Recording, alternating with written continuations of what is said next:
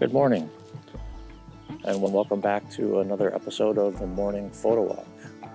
I'm your host, Christopher Smith, and this morning we are walking through a part of my town that's uh, got some interesting history. Um, we're going to shoot film this morning. It's about uh, 6:45 in the morning. Sun is uh, up, uh, but we still got some really soft light going on here. Sun is still fairly low in the sky, and there is uh, quite a bit of haze from the uh, Canadian wildfires, so it uh, makes it very interesting. This morning we're going to shoot film. I am shooting with the uh, Mamiya 6. It's a foldable camera. Um, this particular version of the Mamiya 6 is the version 5 or V. I'm not really sure it, which way it's referred. Um, but essentially, this camera will shoot 6x6 format or 645. I do have it set to 645 this morning so I can get 16 shots. I'm still trying to figure out the frame counter on this camera, um, how to get it positioned to uh, shot number one when I'm loading the film. Um, right now, I do not have it successfully set to uh, position one, so I'm gonna have to kind of keep track of uh, how many shots I'm taking here. I am gonna meter this morning with my iPhone. Um, I do have an external meter that's a cold shoe mount, um, but with this Mamiya 6, the button to open the lens would be covered, so presents a little bit of a challenge there. But we'll get around it. I'll just meter with my cell phone. I do have a light meter app that works uh, fairly well. So this first shot that I'm going to take, I have HP 5 uh, which is a 400 ISO uh, speed film in there this morning. I do love the look of that film, and it's telling me at uh, I'm kind of trying to use the uh, and learn to walk around and using the um, Sunny 16 rule. So I have my shutter speed set at 500 right now. My uh, light meter app is telling me to go ahead and use f8 uh, so we'll set it for that and uh, see what kind of results we get here. So F8 and on this particular camera you do have to uh, manually set the shutter with each exposure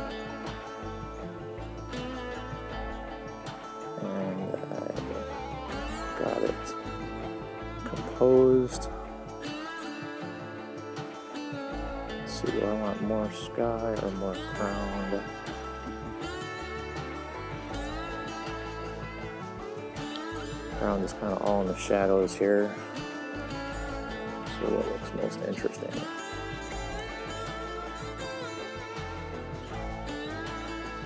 And now we're pretty much set to infinity on the focus. Right there. All right, there's shot number one. I did have to drive over to this part of town this morning.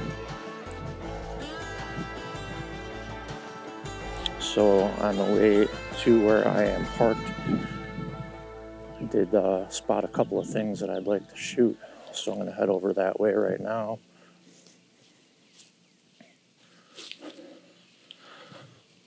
So if you're curious where I'm shooting this morning, this is the Manteno State Hospital, uh, mental hospital grounds.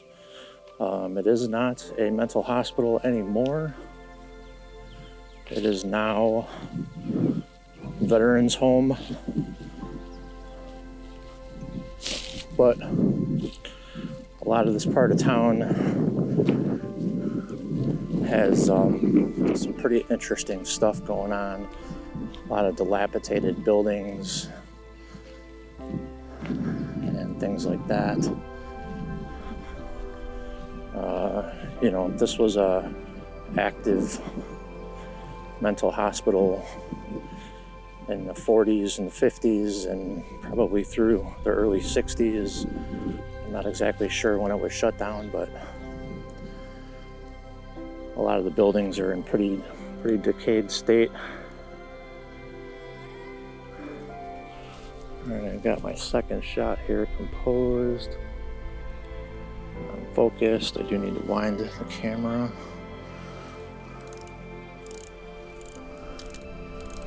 Two shot 13. Set the trigger or the shutter. And let's check my light meter. Still getting about the same reading, about F8. So let's go ahead and recompose again. Uh, I like it about right there. All right. So that's my second shot.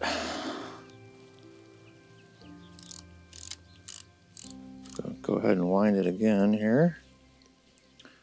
All right, so we're all set for our third shot. And there is this uh, abandoned RV. It is a chassis sitting on the ground. Makes for a pretty interesting composition. Not something you see every day. I would imagine my light is about the same, so let's check that out. Go ahead and meter the scene again really quick here. Hmm. I got about uh, F10 now, F14, F13. All right, so let's crank the uh, let's crank it up to F11 on this one.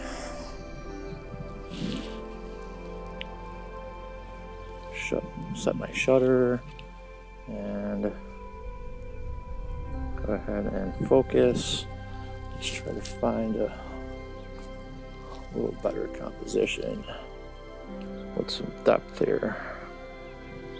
So on last week's, uh, not last week's, but the uh, episode one of uh, the photo walk, I was using the X100V um, I do love that camera. I got some pretty great uh, results with it on the, uh, the last photo walk. Um, I will develop these shots and share these as well. All right, I think that's the shot right there. Let's walk around and check this out and see if any other compositions we want to grab here. Oh yeah, I like that one a lot. Yeah, that's pretty rad. All right, so we are gonna grab one more composition before we move on. Got it focused. Let's go ahead and wind on. This is shot number, I've already lost track. That is why I would love to figure out the frame counter on this. So it's now reading ISO 400. Obviously, that's not going to change. That's my film speed. I do have it set to uh, 500th of a second. I'm getting about F11 here still. I'm going to go with F8 and overexpose just a little bit here. I do appreciate the look of that. So set everything here, recompose again, make sure we're focused. We are. And boom. There we go. That is shot number four, I think. Started on nine. I have to go back and check. I already lost track. I did take a picture of the frame counter just so I knew where I started, just because I knew I'd forget. And oh, we started on frame 12, and right now we're on frame 16. So that is four shots, all right? I do have 16 shots available in the current format. So while I'm walking here to the next location here where I am going to take another shot. I do want to uh, share since the last episode, I did uh, successfully shoot four rolls of film through four different cameras and uh, 35 millimeter. And I gotta say, I am ecstatic with the results. I did uh, process them at home as I am trying to get more efficient with uh, film and decided that uh, I wanted to learn the process on my own.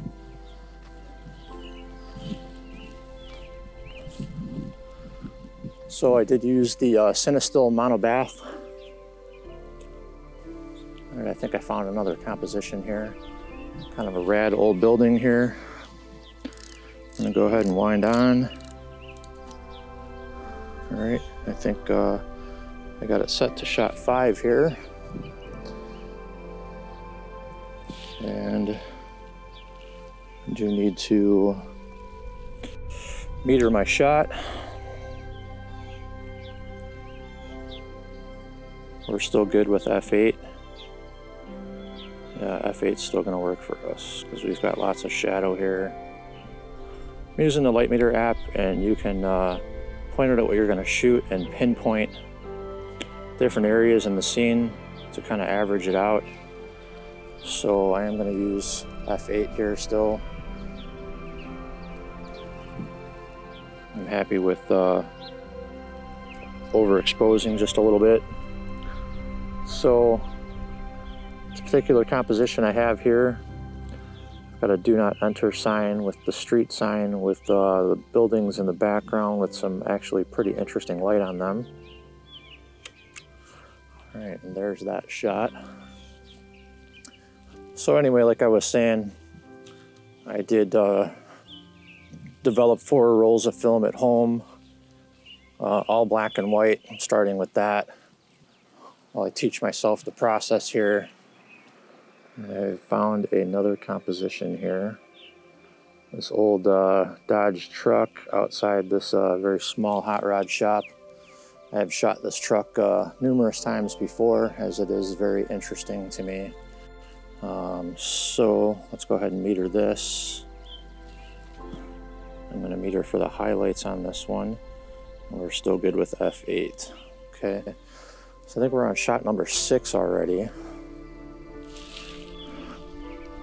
We're still at F8, we're still at uh, 1 500th of a second.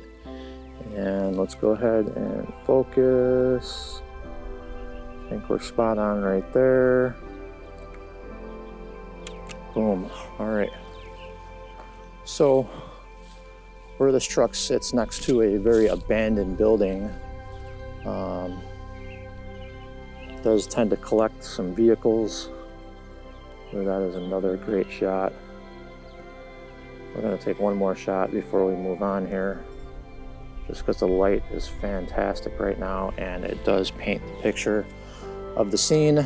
I will go ahead and meter again just to be sure where we're at here. F8 is still going to work. We are set to F8. Let's go ahead and wind. Let's make sure we're in focus one more time. We are. Okay. All right, so I am shooting in the 645 format. I'm gonna walk over and explore this area just a little bit here. See if I can see anything interesting. So I gotta say, when I developed the four rolls of film at home, uh, like I said, I did two rolls of Fujifilm Acros uh, 100, uh, the second version. As I understand, they don't sell the, first, the first version anymore. Um, I do love that film. It is uh, really awesome. I do love the look of it. Was actually introduced to that uh, in the Fuji system when I first got introduced to that system. Did find another composition here, so I'll go ahead and grab one more shot. Never really been able to figure out if these cars are abandoned or not. This is uh, what looks like an old uh, shipping and receiving or a factory or something like that at some point. And there's a third car here that's not usually here when I come. And it does have a new temporary tag on the back, so I wonder if someone is staying here. We're still good with that F8. Gonna go ahead and wind on. Grab this shot. We're set at F8. We're still on the 500th of a second. And compose, compose this shot. All right. I'm gonna walk around and check this scene out just a little bit more before I move on. It does have kind of a missing window in the upper part of the building that's pretty interesting. This scene kind of lends itself to uh, the 645 format. It's pretty great. I think I might take one more shot before I move on. And go ahead and wind on. I really got to check this frame counter out and try to put some test rolls maybe through the camera and see if I can figure that out. Because I have a feeling that I may be overlapping some shots here. I did meter, we're still good with F8. I do like it a little bit overexposed. And we are in focus and we are composed. All right. So there's definitely a whole hell of a lot going on over here in this part of town. A lot of abandoned vehicles, a lot of abandoned buildings, a lot of just sort of collected stuff from years and years and years of just not being used or you know the area of town kind of being run down all right, so I did want to take a minute also to talk a little bit about uh, today's location for the photo walk. Um, like I mentioned before, I am trying to uh, visit different locations. So today I didn't have to go very far. Um, I did uh, do my photo walk in the, the town that I live in, um, but I went to kind of a secluded part of town. I think I, you know, I mentioned it a couple of times throughout the uh, photo walk. It is the Manteno uh, State Mental Hospital grounds. It is no longer a mo- uh, mental hospital. It is the uh, uh you know state veterans hospital now on a portion of the grounds. Uh, a lot of the grounds are uh, have been torn down over the years. some of it still stands. Some of the buildings are still um, abandoned. Uh, but a lot of the buildings are uh, being renovated and used as uh, commercial state for, or sorry, commercial space um, you know, for different sorts of, you know, shipping and receiving type companies and stuff like that. So, to get into a little bit of the history, the Manteno State Mental Hospital uh, was originally authorized by the state of Illinois in uh, 1927, long, long, long time ago, uh, coming up on 100 uh, years ago here pretty soon. Uh, looks like the first patient arrived at the, uh, the hospital December 30, December 1930.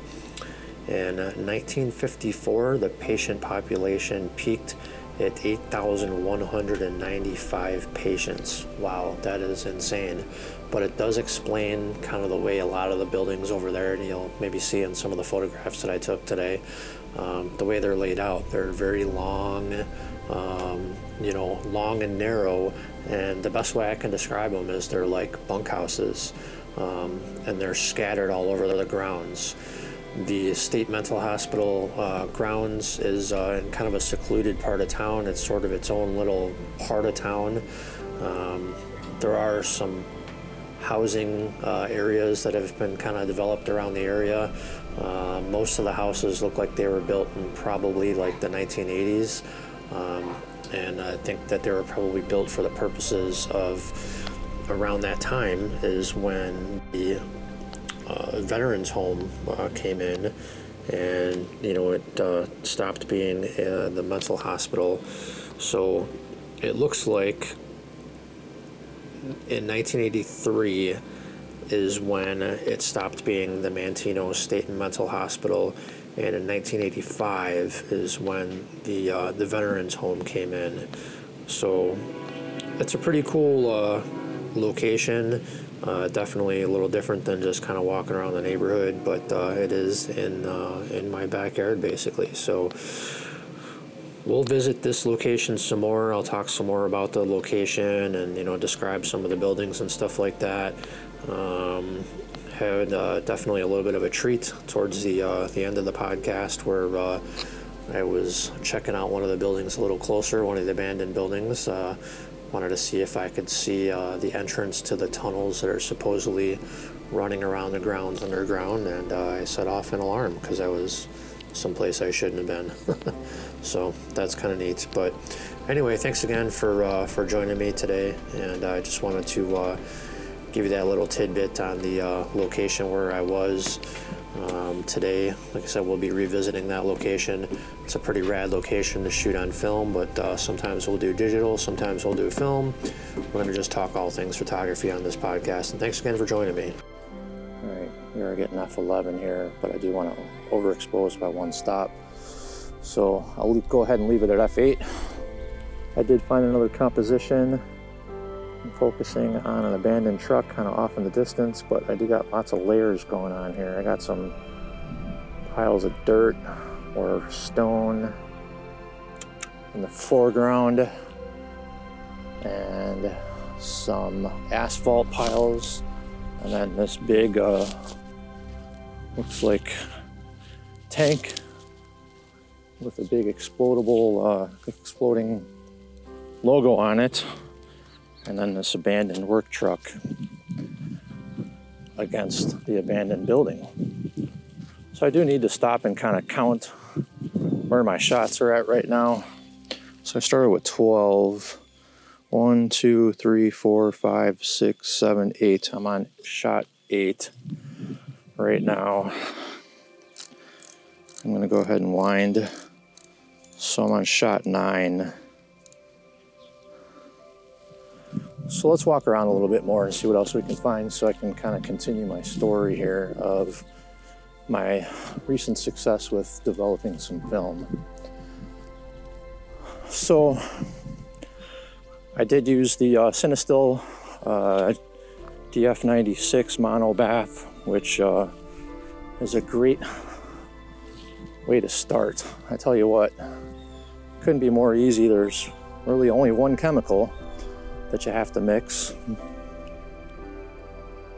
I already see another composition. The light on this building is just super great right now.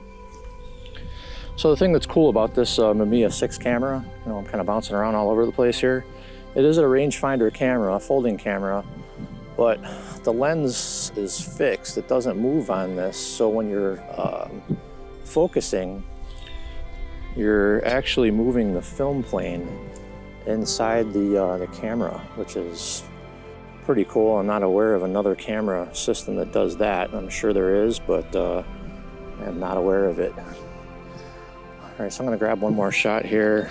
We are on F8 still, one five hundredth of a second.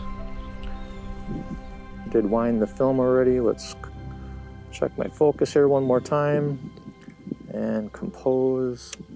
Boom. All right, there we go. So, what attracts me to this camera, and I have a feeling I am going to use it a lot, is I do like the 645 format. I do like that I can get 16 shots at the 645 out of a Rolla 120. I already see another shot. You got to take advantage of it when you when you see the shot. You know, it's it is what it is. I know I'm trying to explain uh, myself here on my success with film, and uh, quite possibly after this shot, we'll uh, we'll get there. All right, so this is metering for f13. So we'll go f11 and point it a little more towards the sun now. one five one five hundredth of a second. We are in focus. It's actually set to infinity still here. There's some birds at the peak of the roof here. The light is on it. Oh, as I said that, they flew away. But that's all right. The light on the building is still pretty interesting. We're at one five hundredth of a second. So probably did capture the birds. But we're gonna move on to see if we can find a different building here. Go ahead and fold this up. So the HP5, all right, let's just talk a little bit about that. So I ran, like I said, four different cameras with that. I'm finding composition after composition. The light is just fantastic right now. I think I got to take advantage of one more shot here. then hopefully things will get boring and we'll be able to move on and explain the story a little more. So we got kind of a what looks to be abandoned shipping and receiving area here. The light on it is pretty great. And now I'm getting one five hundredth of a second, uh, obviously ISO 400. Uh, man, it's telling me F16. Wow. So I think that we will. Uh, I'm going to leave it at on F11 and go one stop overexposed. There's lots of different uh, things going on here in this shot different patterns, different textures, different light values. So we'll see how that turns out. So the HP5, let's get back to that. I ran two rolls of that. Uh, one of them through a camera that I've actually owned since I was a teenager. The uh, Minolta Freedom Zoom. I think it's a EX 140, I think it's called. Another composition already. But hey, this is what photography is about, right? In ideal conditions right now. The light is fantastic. We're still going to go with F11. Got these buildings here that are casting some great shadows at the moment and set my shutter on the film already. Boom. All right. So let's do some walking now. All right. So I used the Minolta uh, Freedom Zoom. I believe it's called uh, uh, EX140. Could be wrong on that.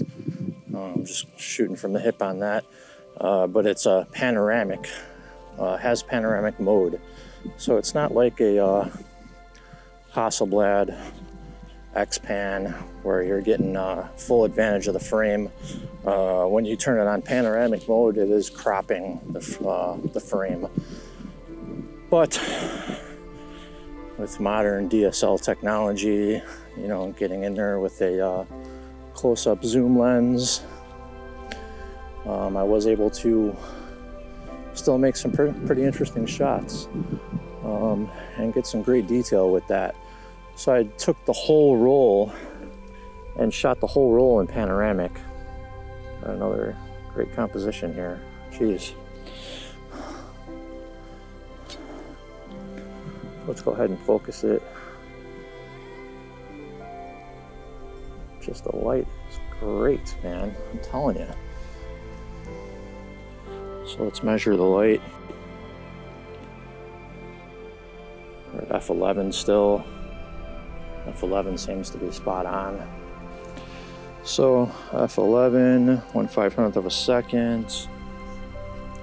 I did wind it already. If not, I'm gonna get some double exposures here.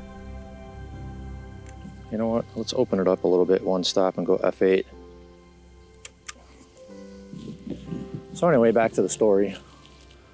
The um, HP5 was run through the Minolta Freedom Zoom uh, panel camera, shot the whole roll in uh, pano, and uh, that's a camera that it's basically a point and shoot.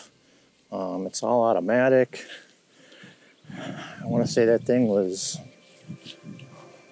originally offered in the early uh, the early 80s or probably mid 80s because um, I've owned this camera and used it since I was in high school. Um, it's you know it's probably actually from the 90s, dating it that way. This is another cool shot here, but 645 is not the best uh, format for that. It's too bad. It's kind of interesting. Some random pallets kind of just sitting there in the grass. I think we're going to skip this one. Let's keep moving. I feel like I'm on the wrong side of the light right now.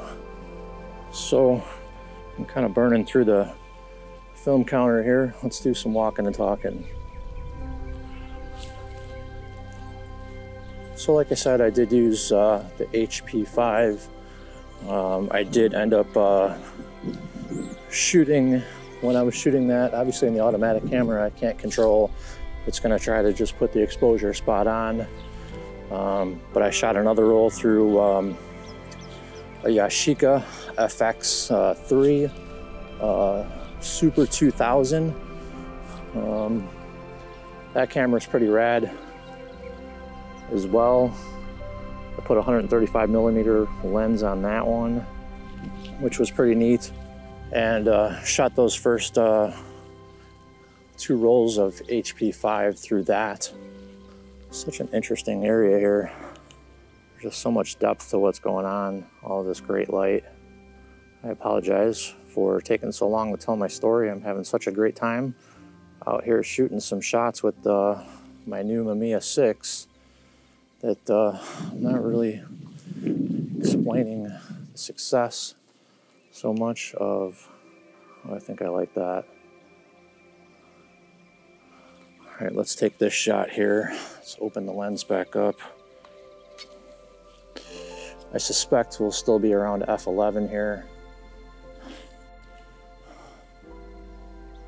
We are. We're at f11 right on the dot. So, go ahead and wind.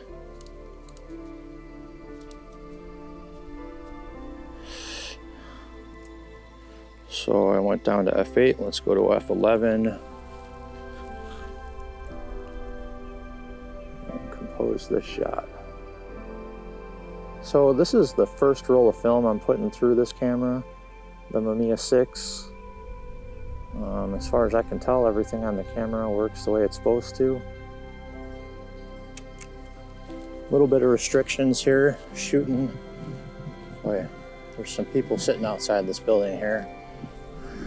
Looks like they're on break right now. What an interesting shot this would make, but I'm not going to intrude on them. They are at work.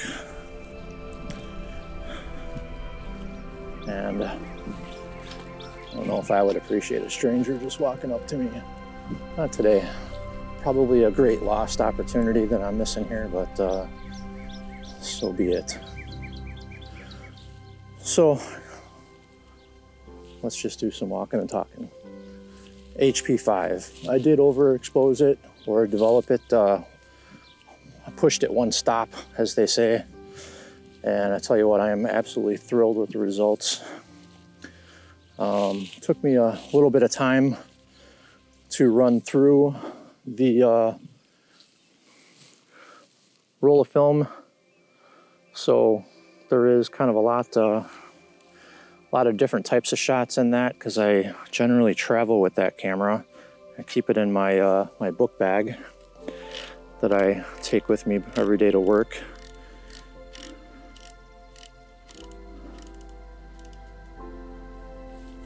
I gotta be getting close to the end of the roll here.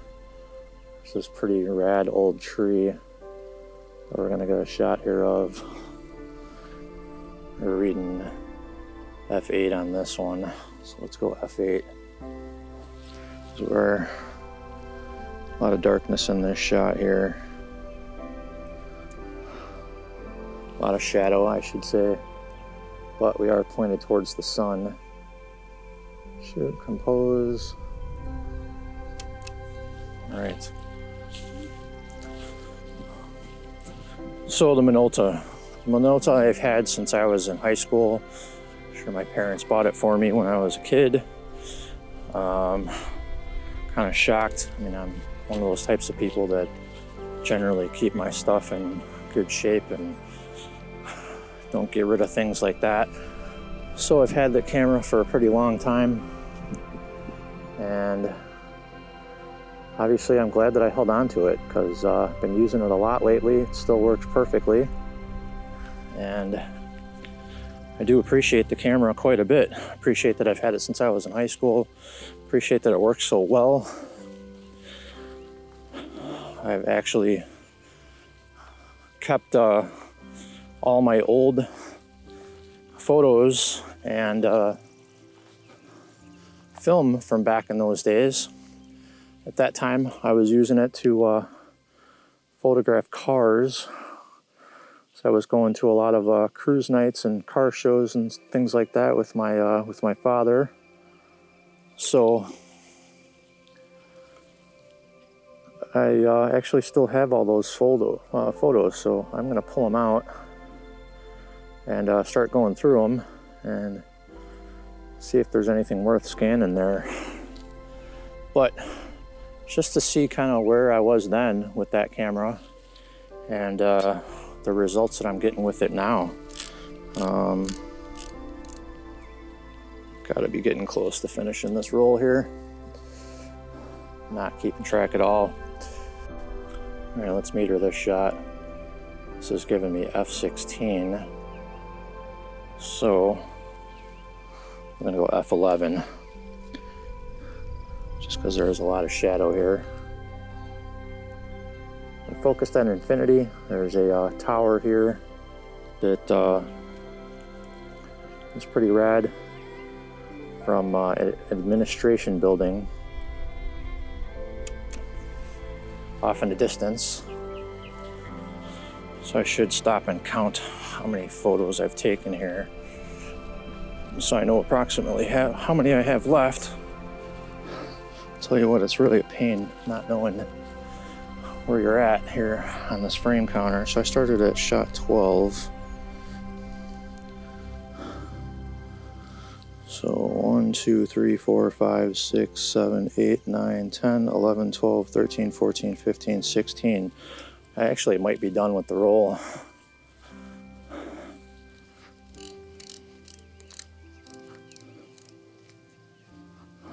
But let's shoot on and just in case we're not. So there is definitely something to be said for shooting with older cameras, running some test rolls through them. Now, I don't know if you can consider a test roll put through a camera that I've owned basically my entire life valid, but I could tell you that's the first time I ever put black and white in that camera. And I tell you what, I think HP5 I love the grain of it. I love the look of it. I love the look of it when you push it one stop. It definitely offers some uh, pretty fantastic tonal range, we'll say. It's just absolutely stunning. So I do have the results, some of the results from that shoot, that film, we'll say, are on my website. Um, I will be posting all of this stuff, uh, at least the photos that I'm happy with, for everyone to see. So I found another composition here, and this may very well be my last shot. It is super awesome. Found a couple of old trucks, neither of which are probably on the road anymore. I did wind my film already. Let's go ahead and meter the shot. I bet we're still good at F11. We are, it's right on the money. F11 is great. So maybe I'll even go down to F8 just to see if we can open up some of the shadows a little bit here. Let's go ahead and focus. Let's focus on that truck. The focusing patch on this camera is really nice. It's a really good composition, a lot going on here. Okay. It's possible that may be our last shot. So, a little bit about the town here. So, this uh, Manteno State Hospital area here is uh, unfortunately in the process of uh, being sold off to um, different businesses, and they are in the process of rehabbing a lot of these buildings. Uh, a few of them have brand new roofs on them, which is great. I'm glad that they are reviving this area and uh, doing something with it, and the buildings aren't continuing to uh, disintegrate away in time. But with the uh, addition of them being all rehabbed and everything, um, you know, a lot of them aren't quite as interesting looking as they used to be, unfortunately. So, that's why I feel it's important to come over here and document this right now. Just because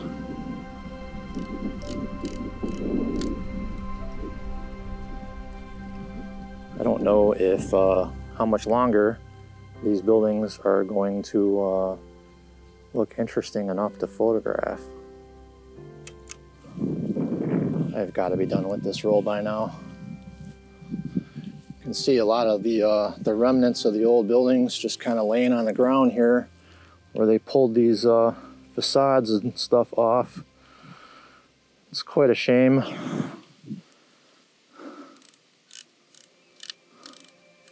I'm gonna just keep shooting and cross my fingers that uh, getting a couple of extra bonus shots in here.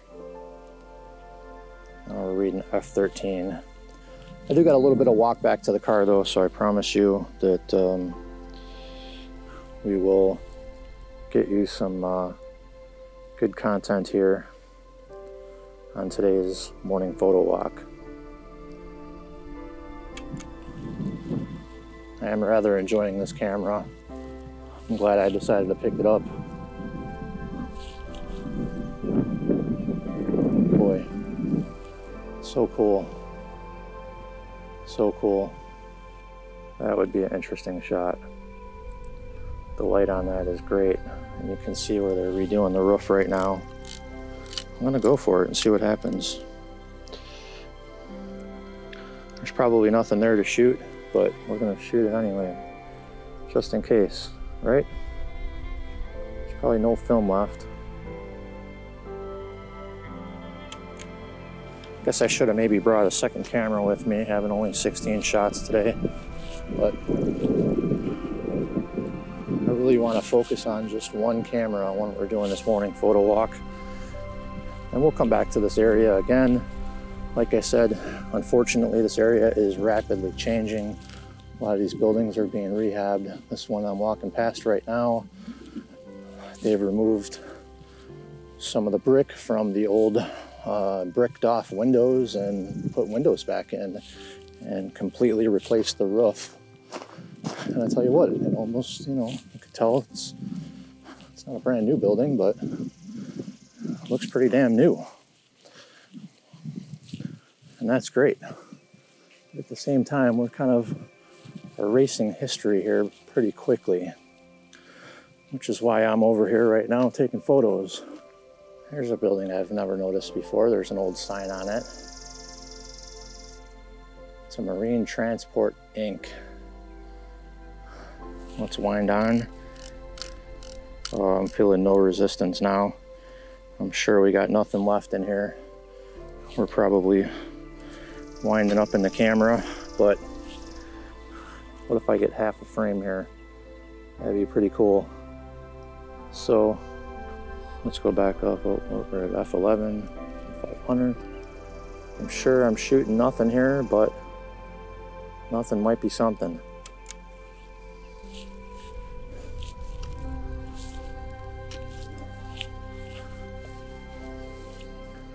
So these morning photo walks are about a few things for me exercise, getting out, smelling some fresh air. When you walk, you do a lot of thinking and kind of sort a lot of things out, especially when you're walking by yourself, which I do, I prefer. And realized some things this morning that maybe I should have uh, brought a second roll of film with me. that would have been smart. But I didn't. Because, again, I have not yet shot a roll of film through this camera. As far as I know, all the shutter speeds are working correctly, but I don't know for sure. So it's not worth the risk of ruining a second roll of film until you find out for sure.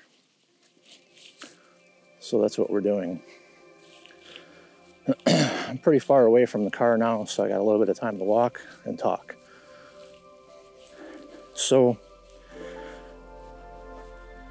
I think I kind of mentioned in the uh, first episode that I did uh, have acquired quite a few different film cameras and uh, just cameras in general, digital, not digital, the whole shebang.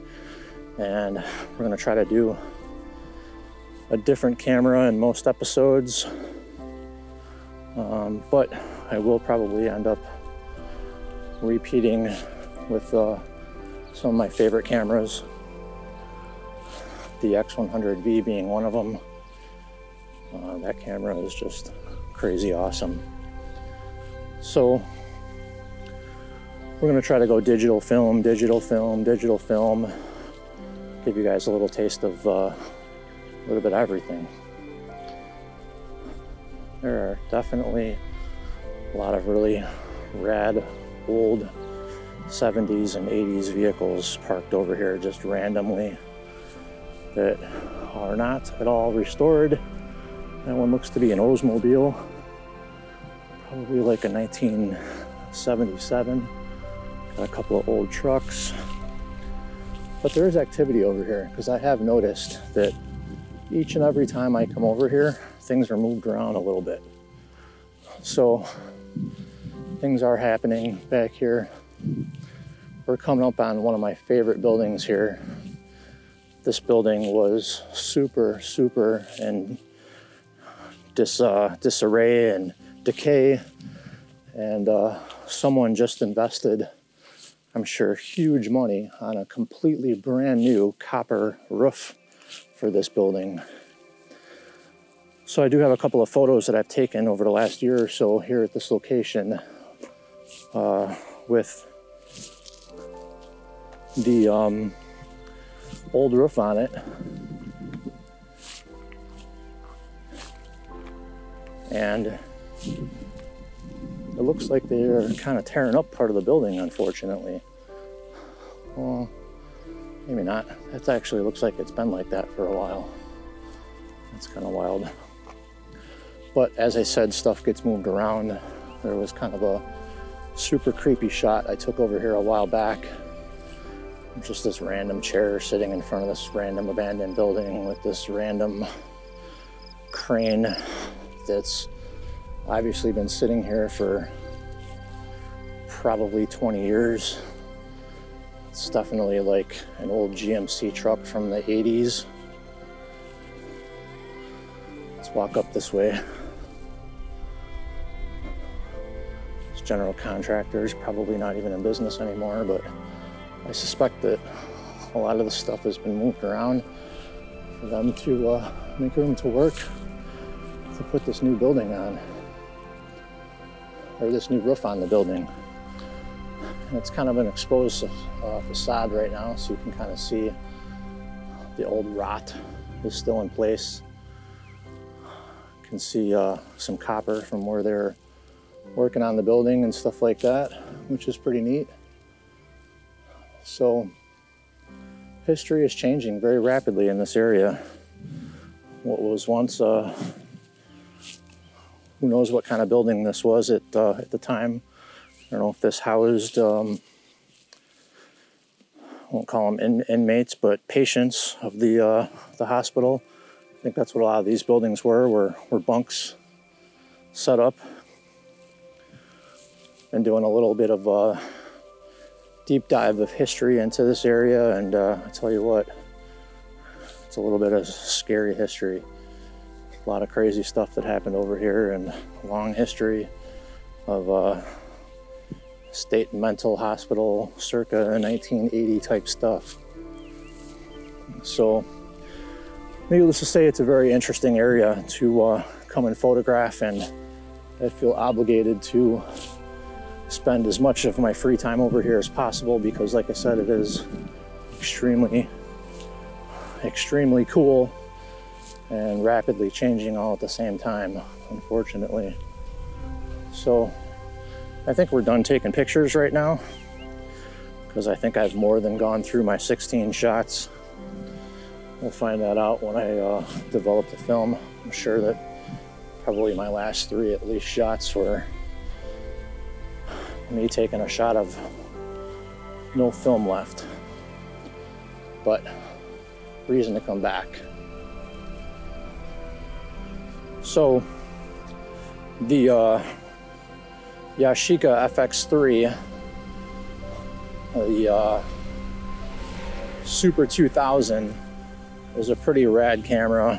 That's a camera from, I want to say, the late 80s, early 90s. Apologize if my dates on this stuff are a little off. Um, it does go up to a 2000th of a second, which is pretty cool. You know, if you want to open your aperture up a bit get that uh, shutter speed up and blur out your background. So I got lots of pretty cool shots with that, with the HP5 as well. And uh, I tell you what, you know, if you're looking to get into photography and uh, you don't have a budget for some of these big expensive cameras that uh, YouTubers and Instagrammers and TikTokers and things like that have made uh, ultra famous and driven up the price. Any basic film camera will do, especially an older point and shoot. You would not believe the results, even shooting in auto mode. So I shoot that camera, the Minolta uh, Freedom Zoom in full auto mode. Um, it does have quite a range that uh, that you can do. Of um, you know, I think it goes from like 40 millimeters to like 140 millimeters or something like that, maybe 35 millimeters. And uh, I tell you what, that is a super fun camera to use, and uh, you know, only because I've been using it lately and takes such amazing photos. I looked it up on eBay, and you can buy that camera pretty much almost unused, complete with the box and instructions and all that on eBay for around 20 bucks. I mean, that's crazy. That's almost what a roll of film is going to cost you. So, go out, get yourself a camera, take a chance. And you are taking a chance when you buy an older camera if it's even going to work or not. But for a small investment, I think it's probably worth it. I did purchase four film cameras, all of them obscure, um, except for maybe one over the last month or so. None of which I paid more than 15 bucks for. Uh, the fourth one I have yet to receive in the mail should be here in the next few days. But the first three that I received, uh, all four being rangefinders, uh, the first three don't work. Uh, they're completely manual, no battery. They're all from like the, the 50s. Um, and they all have the same common problem with them. um, the focusing mechanism is frozen on them. I'm sure it's just frozen from time.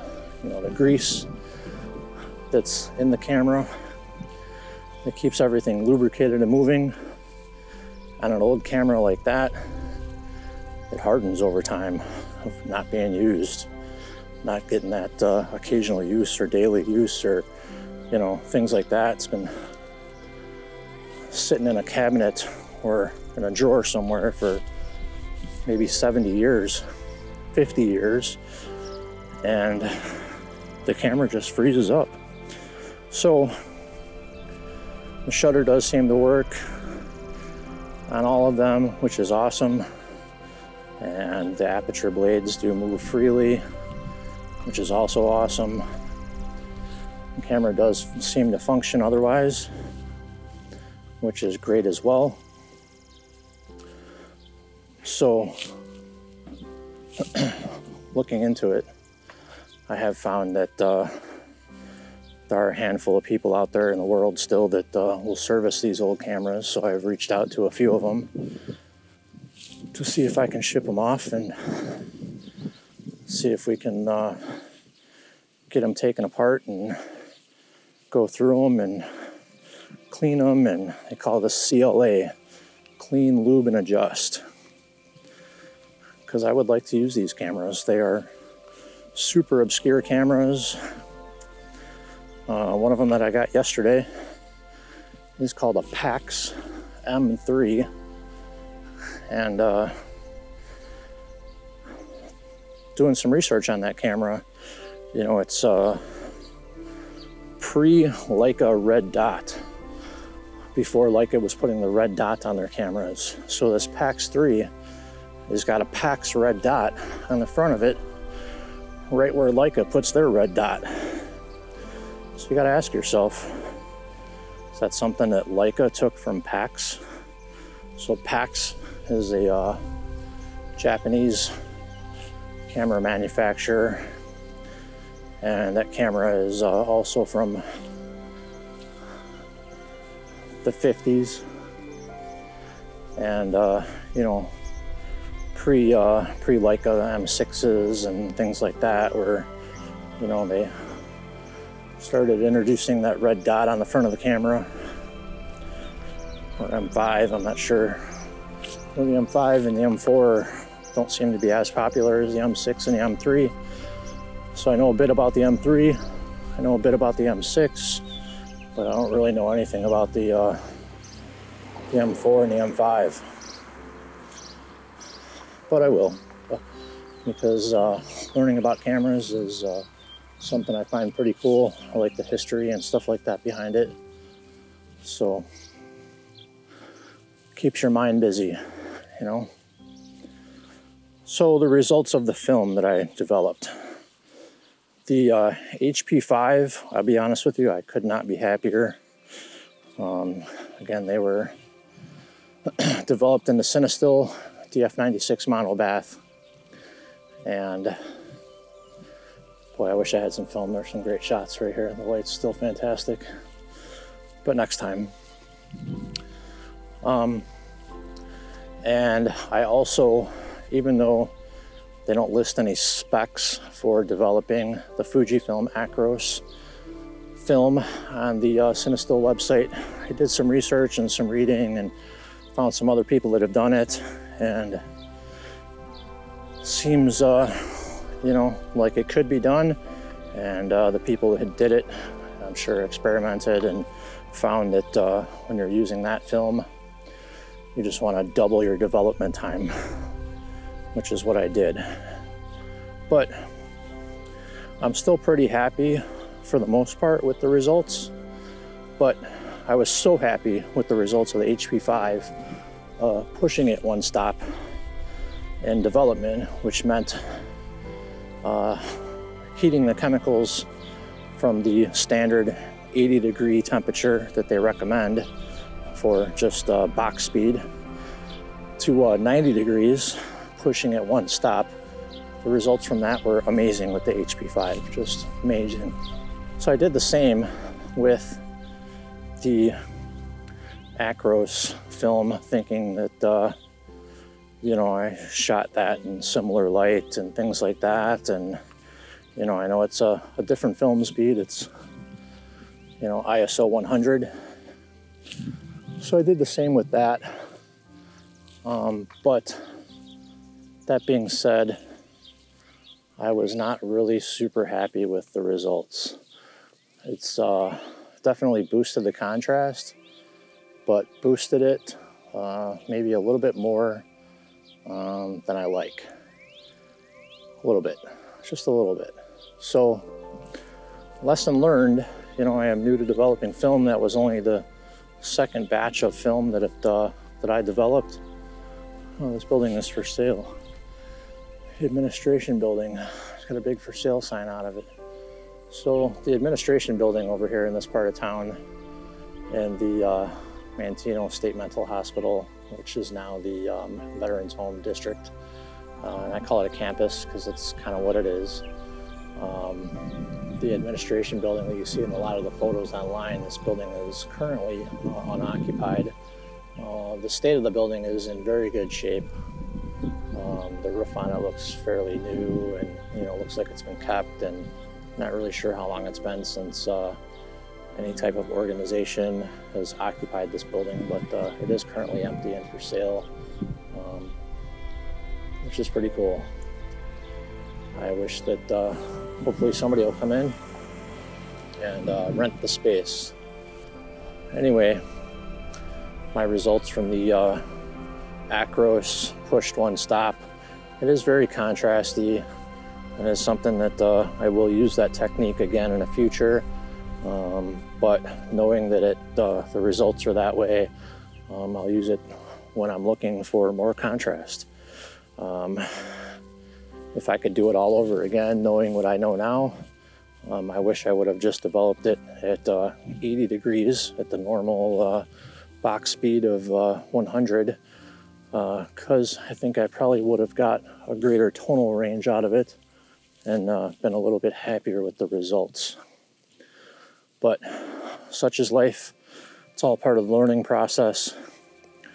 Um, you know, Fujifilm did stop making film, and that Acros film, not sure how much longer I'll be able to actually get that film. So I am trying to use it sparingly. But I do really like the results of it, and I've shot quite a bit of it uh, in downtown Chicago. Uh, when I first started messing around with film cameras. Um, when I say first, when I meant when I got back into it, uh, roughly a year and a half or so ago, two years ago, about this time. So I shot some uh, film with a Nikon uh, FM through that, and uh, some of the Yashica rangefinder point and shoot cameras. Uh, got some pretty cool results, but that's when I was sending the film out to uh, be processed by the, uh, the darkroom in California. they do great work, but as part of the, uh, the learning process, I did want to uh, start doing some of the stuff on my own. Private property keep out. So this building here was an administration building way back in the day. It is pretty cool. I find it interesting that it's got a uh, clock like you'd see in a gymnasium on the outside of the building. And there's some signage on the front of it. A fallout shelter sign. that is super interesting. So, alongside this building, there are some stairs that go down to, I'm sure, the basement of the building.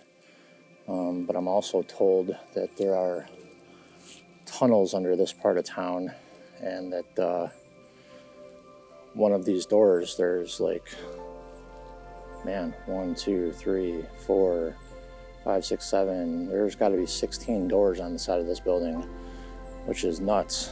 That some of these doors actually lead to the tunnels. I've never been down in tunnels. From what I understand, they're sealed off now. I kind of missed that boat, I think, a long time ago.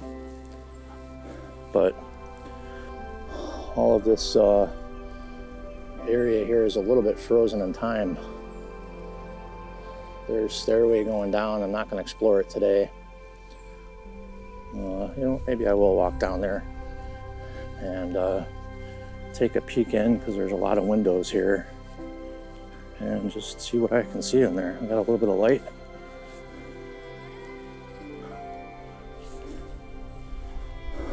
Uh, broken glass. Giant old school air conditioner on the side. If nobody ever hears from me again, part of town here is very creepy. Well, my family. Sorry I took a dumb chance. There's an alarm. All right, let me get out of here. I'm not supposed to be down here. Hear the alarm going off? I did not see that alarm. Sorry.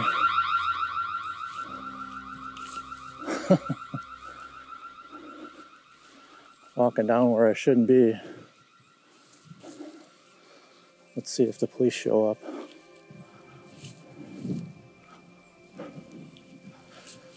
I just kindly say I'm sorry if so.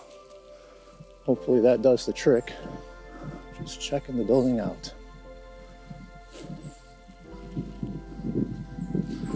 Pretty darn cool. You know, I wonder if there's somebody that I could contact to actually get permission to go into some of these buildings, escorted or not escorted, whichever it may be, so that not trespassing and actually had permission to go in and document some of the stuff as it is forever changing. So that was a ring camera that was on that solar powered. and I'm sure it did record the things that I was saying. So we'll see if I get in trouble here or not. But we're just out for a walk. They may say, never mind, not worth it. But now I know I can't walk down there, at least from that side. I just wanted to peek in the windows, see what was there. So, you know, developing film is something that's very much experimental when you're first learning. And what did I learn this uh, past few weeks developing some film at home is HP5 really, really, really, really loves being uh, pushed one stop. Um, I believe that would make it pushing it from 400 ISO to 800 ISO at 90 degrees for three minutes with constant agitation. And um, I won't say that the Fujifilm Acros uh, didn't love it. It definitely boosted the contrast, and you know, in general, I am happy that it was even successful at all, that they don't even list that film as being a film that you can develop with the Cinestill DF96. So that was kind of a risk. And there weren't any super banger shots on there or anything like that. It was more just an exercise and trying out uh, a new camera.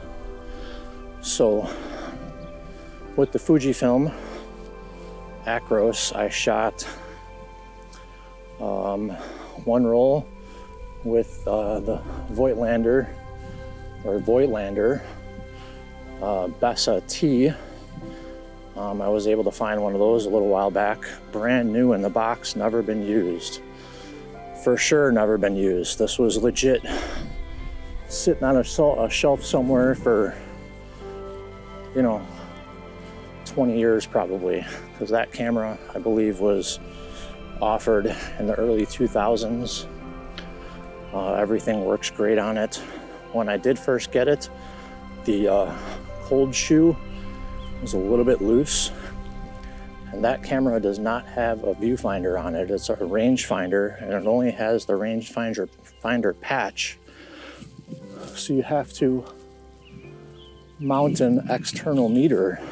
I'm sorry, not an external meter, an external viewfinder uh, to compose your shot. Um, so I picked up uh, two of those, one 28 millimeter, because I have a uh, 28 millimeter M mount lens, Voigtlander as well, and the uh, 40 millimeter uh, Voigtlander uh, M mount lens. I have that as well. So viewfinders for 28 and 40 millimeter, but the cold shoe was a little loose on there, which I thought, man, that's kind of strange. I've never seen a camera with a loose cold shoe before, and this camera's supposed to be brand new. So I took it to uh, my local camera shop. It's not so local for me, it's about a little over an hour drive, but uh, it's called Gary Camera uh, in Indiana, and they do uh, still do repair work. So they opened the camera up and found that uh, just some of the screws on the inside that hold the cold, cold shoe in place were, uh, were a little loose. Unfortunately, the screws are internally mounted and not uh, externally mounted. So I did have to, uh, you know, have the camera serviced uh, by actual technicians. So after a little bit of time, I got that camera back, and uh, because I've used those two Voigtlander lenses on my Fujifilm cameras, uh, you know, with a uh, with a mount to allow that, and absolutely love the results. I did um, get some shots uh, for the first time on film with those, uh, you know, and I just love the uh, the way Leica lenses work, you know, with the little tab on there for focusing, and you build up some muscle memory when you're using those lenses and you kind of know where you're at, you know, when you're zone focusing and things. So it's a great lens, it really is. It really teaches you a lot using a lens like that. So I got some uh, B and uh, B&M or B&W uh, lenses, uh, lens filters, the yellow filters for both of those lenses. And, uh, you know, probably between the combination of using a yellow lens, which boosts your contrast, and uh, pushing the development one stop with the uh, Acros, um, probably made them a little bit more contrasty than my taste. Um, I probably would have been fine just using the yellow filters and um, developing it at the uh, recommended 80 degrees for box speed, which is what I'll do next time. Providing my lighting conditions and things like that, I know all that comes into play, but that's what we'll uh, work on for next time. And uh, Boy, I hope I don't end up on the Manteno Facebook page for uh, walking down those stairs to take a peek in the window at that building. Because with that ring camera, that uh, may very well be the type of thing they do. We'll see. Hopefully not. Especially since my sweatshirt is kind of telling people how to find me. anyway, This is the morning photo walk. Again, I'm your host, Chris Smith. If you're chiming in late here, uh, we're kind of winding down the walk here. I'm heading back towards the car. Um, but hopefully, in the uh, next photo walk here, I will be able to uh, report back on my results of uh, this HP5 that I'm shooting today in the uh, Mamiya 6 uh, version V or version 5 or Mamiya 6V, however it's referred to the title of the camera. And what I can tell you is uh, my next photo walk, I will probably come back over here again. The sun is a little bit higher in the sky now, than I would like. So even if I did have another camera with me, um, I probably would be still done taking photos anyway. So thanks a lot for uh, joining me on this journey, and um, we'll get back to you here on uh, the results from uh, this particular outing here in the next ep- episode of the morning photo walk. And I am your host, Chris Smith. You, Christopher Smith. You can find uh, my work, my photos, my different projects, and this podcast at uh, www.christopherrsmithphotography.com. Um, as I said before, I do have uh, a Facebook page and I do have Instagram, things like that, but I really don't post there because it's all about video these days, which I do a little bit of video, not too much. Do have a YouTube uh, channel as well. It's called Christopher Smith Photography. a couple of videos on there, and uh, I'm going to start gravitating back towards that here soon with all these different cameras and start uh, sharing some knowledge and the journey.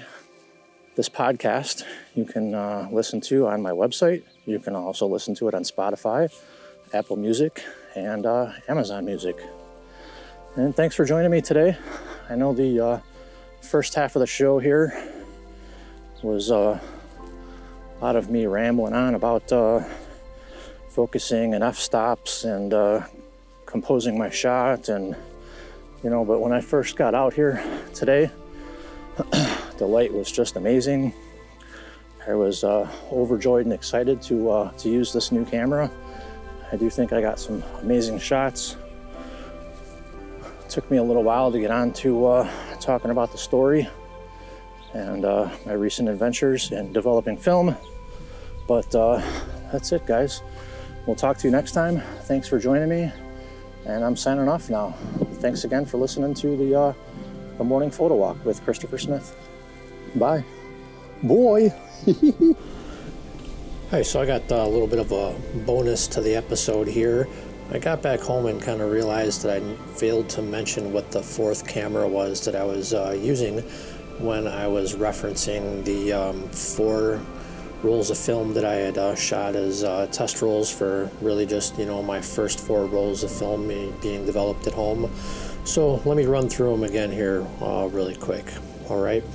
So the two rolls of uh, I'm sorry, the two cameras that I used um, with the uh, Ilford HP5 400 was the Minolta Freedom Zoom 140EX, the Pano Date um, that particular camera, like I said, I've owned that since I was in high school, so around the early 90s. Uh, I'm not sure if the camera dates back earlier than that, but uh, I would imagine that uh, my you know father probably bought it for me brand new back then. Uh, so I'm gonna guess somewhere around you know 1990, give or take. I've owned that camera since, and uh, you know probably about two years ago now, um, I remembered that I had the camera and I remembered right where I had it. It was um, in a dresser drawer that uh, had been sitting there for, you know, probably 30 years, something like that, give or take.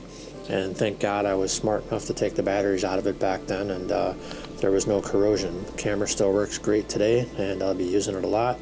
And we will do an episode uh, featuring that camera uh, directly. So, the other camera that I used um, to with the Ilford HP5 400 uh, was the uh, Yashica FX3 Super 2000. Uh, I did use a 135 uh, millimeter prime lens on that. Uh, got some, you know, some great shots with that around town, and uh, that camera is. I've had that for about a year or so, and that is a thrift store find. luckily, the camera worked great. Everything works. The light meter works. the camera. Um, is fantastic. So there was a little bit of an issue with that camera with the um, frame counter uh, where I got a couple of uh, rolls in the beginning of the roll uh, where everything kind of meshed together. And I actually had that same luck today with the Mamiya. Uh, happy accident, we'll call it. Um, I'll get to that in a second.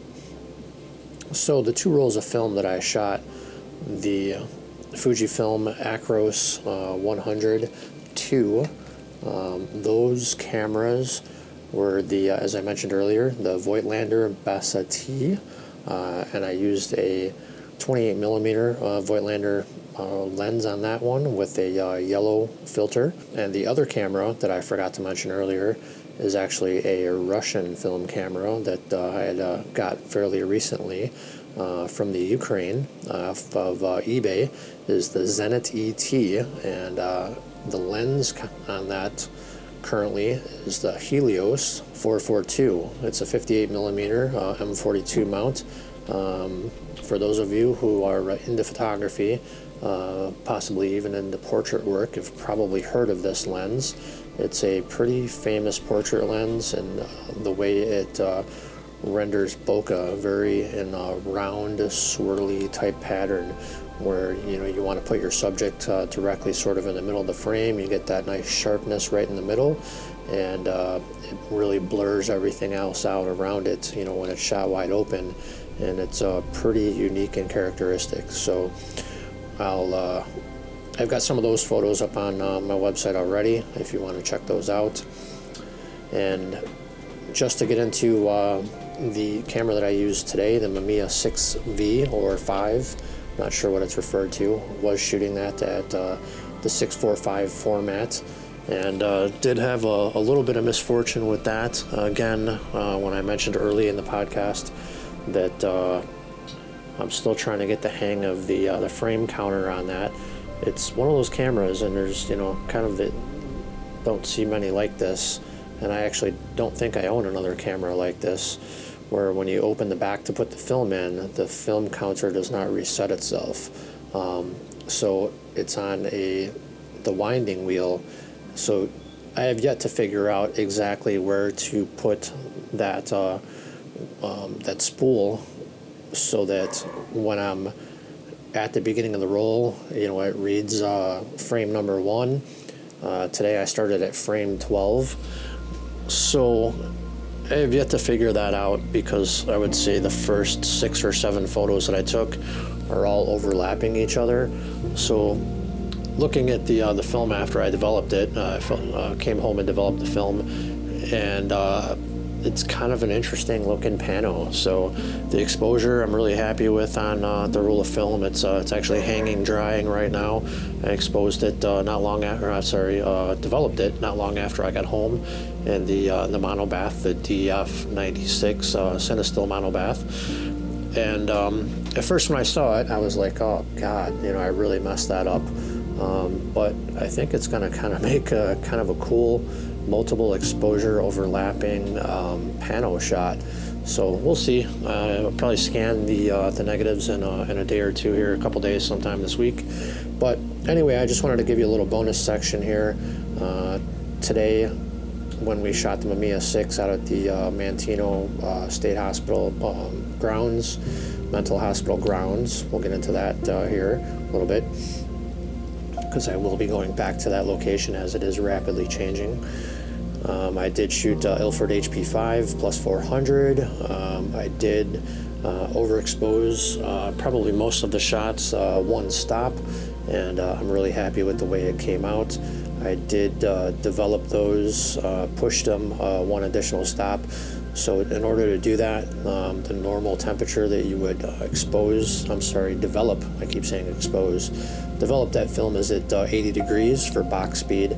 Um, so I pushed it uh, to 90 degrees uh, to get one additional stop out of it.